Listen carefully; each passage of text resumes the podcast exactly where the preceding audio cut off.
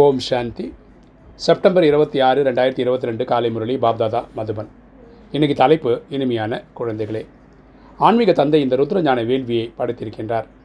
இந்த வேள்வியை பாதுகாக்கக்கூடியவர்களாகிய பிராமணர்களாகிய நீங்கள் நீங்கள் மகிழ்விக்கக்கூடியவர்களாக ஆகின்றீர்கள். ஆனால் தனக்கு பூஜை சேவிக்க முடியாது. அப்பா சொல்கிறார் இனிமையான குழந்தைகளே ஆன்மீக தந்தை தான் பரமாத்மா தான் ஆத்மாக்களின் தந்தை தான் சிவன் தான் இந்த ஞான வேள்வியை படைத்திருக்கிறார். இந்த வேள்வியை பாதுகாக்கக்கூடிய பிராமணர்கள் நம்போ. ஸோ நம்ம இதோடைய மகிமைக்கு உரியவர்கள் தான். ஆனால் நம்மளே நம்மளே இன்றைக்கி பூஜை பண்ணிக்கக்கூடாது. அது வந்து துவாபரேகத்துக்கு அப்புறம் நம்மளுடைய பக்தர்கள் செய்வாங்க. இன்றைக்கி கேள்வி குழந்தைகளாகி நீங்கள் எப்போது ஞானத்தின் கடைசி எல்லைக்கு சென்று விடுகிறீர்களோ அந்த நேரத்தில் உங்களது ஸ்திதி எப்படி இருக்கும்? குழந்தைகளாகி நீங்கள் எப்போது ஞானத்தின் கடைசி எல்லைக்கு சென்று விடுகிறீர்களோ அந்த நேரத்தில் உங்களது ஸ்திதி எப்படி இருக்கும்? பதில் அந்த நேரத்தில் உங்களது ஸ்திதி ஆடாது அசையாததாக இருக்கும். மாயின் எந்த வகையான புயல்களும் அசைக்க முடியாது. சரியா? ஸோ அந்த நேரத்தில் நம்ம ஸ்திதி வந்து ஸ்டெடி ஆகிடும் அப்போ நம்ம வந்து மாயை நம்மளால் ஒன்றுமே பண்ண முடியாது. காமம் கோபம் அகங்காரம் பற்று பேராசின்னு வந்து நம்மளை ஒன்றும் டிஸ்டர்ப் பண்ண முடியாது. நம்ம ஸ்ட்ராங்காக இருப்போம். உங்களது நிலை கர்மாத்தின் நிலையாக ஆகிவிடும். கர்மங்களை வென்ற நிலைக்கு பக்கத்திலே இருப்போம். இன்று வரை ஞானத்தின் கடைசி எல்லைக்கு செல்லாத காரணத்தினால் மாயின் புயல்கள் கனவுகள் போன்றவைகள் வருகின்றன. இன்றைக்கி கூட நமக்கு கனவுகள் வர்றது மாயின் தொல்லைகள் வர்றதுக்கு காரணம் நம்ம அந்த அளவுக்கு கர்மாத்தீத அவசிக்கு பக்கத்தில் போகல இது யுத்த மைதானமாகும். நமக்கும் மாயைக்கும் சண்டை நடந்துகிட்டே தான் இருக்குது புது புது ஆசைகள் உருவாகிவிடும். இப்போ மாயை வந்து வர வர வர வர துணியில் நமக்கு வந்து பிரச்சனைகளை கொடுக்கும். ஆனால் இதை பார்த்து நீங்கள் பயப்படக்கூடாது. இதை பார்த்து நீங்கள் பயந்துடக்கூடாது. தந்தையிடமிருந்து ஸ்ரீமத் பெற்று முன்னேறி கொண்டே இருக்க வேண்டும். அப்பா கிட்ட ஸ்ரீமத் வாங்கி நம்ம முன்னாடி போயிட்டே இருக்கணும்.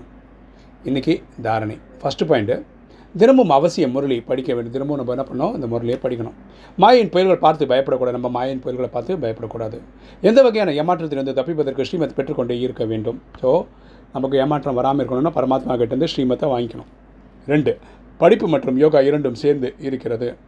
இந்த ஞான படிப்பும் இருக்குது பரமாத்மா நினைவு செய்கிற யோகமும் இருக்குது ஆகிய படிப்பு கற்பிக்கும் தந்தையை நினைவு செய்ய வேண்டும். ஆத்மா சொ ஆத்மாவின் தந்தையை பாடம் சொல்லிக் கொடுக்குறவரை நம்ம ஆசிரியரை நினைவு பண்ணணும்.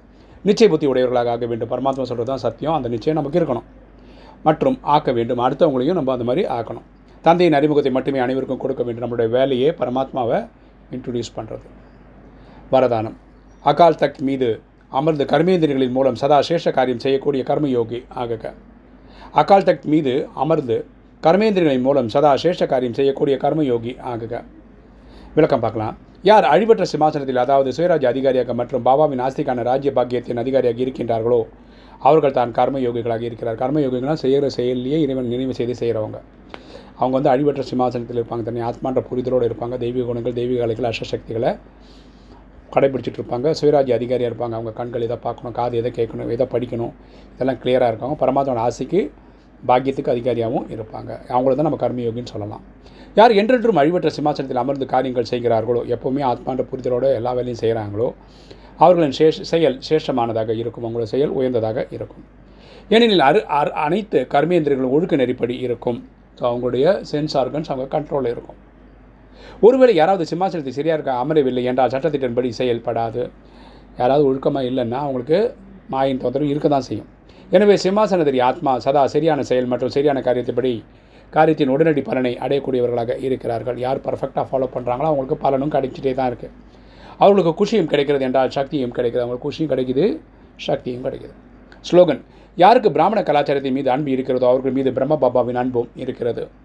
யாருக்கு பிராமண கலாச்சாரத்தின் மீது அன்பு இருக்கிறதோ அவர்கள் மீது பிரம்ம பாபாவின் அன்பும் இருக்குது பிரம்ம பாபாவின் அன்பு யாருக்கு கிடைக்கும்னா இந்த பிராமண பரிவாரத்தினுடைய சட்டத்திட்டங்களை முழுமையாக கடைப்பிடிக்கிறவங்களுக்கு ஓம் சாந்தி.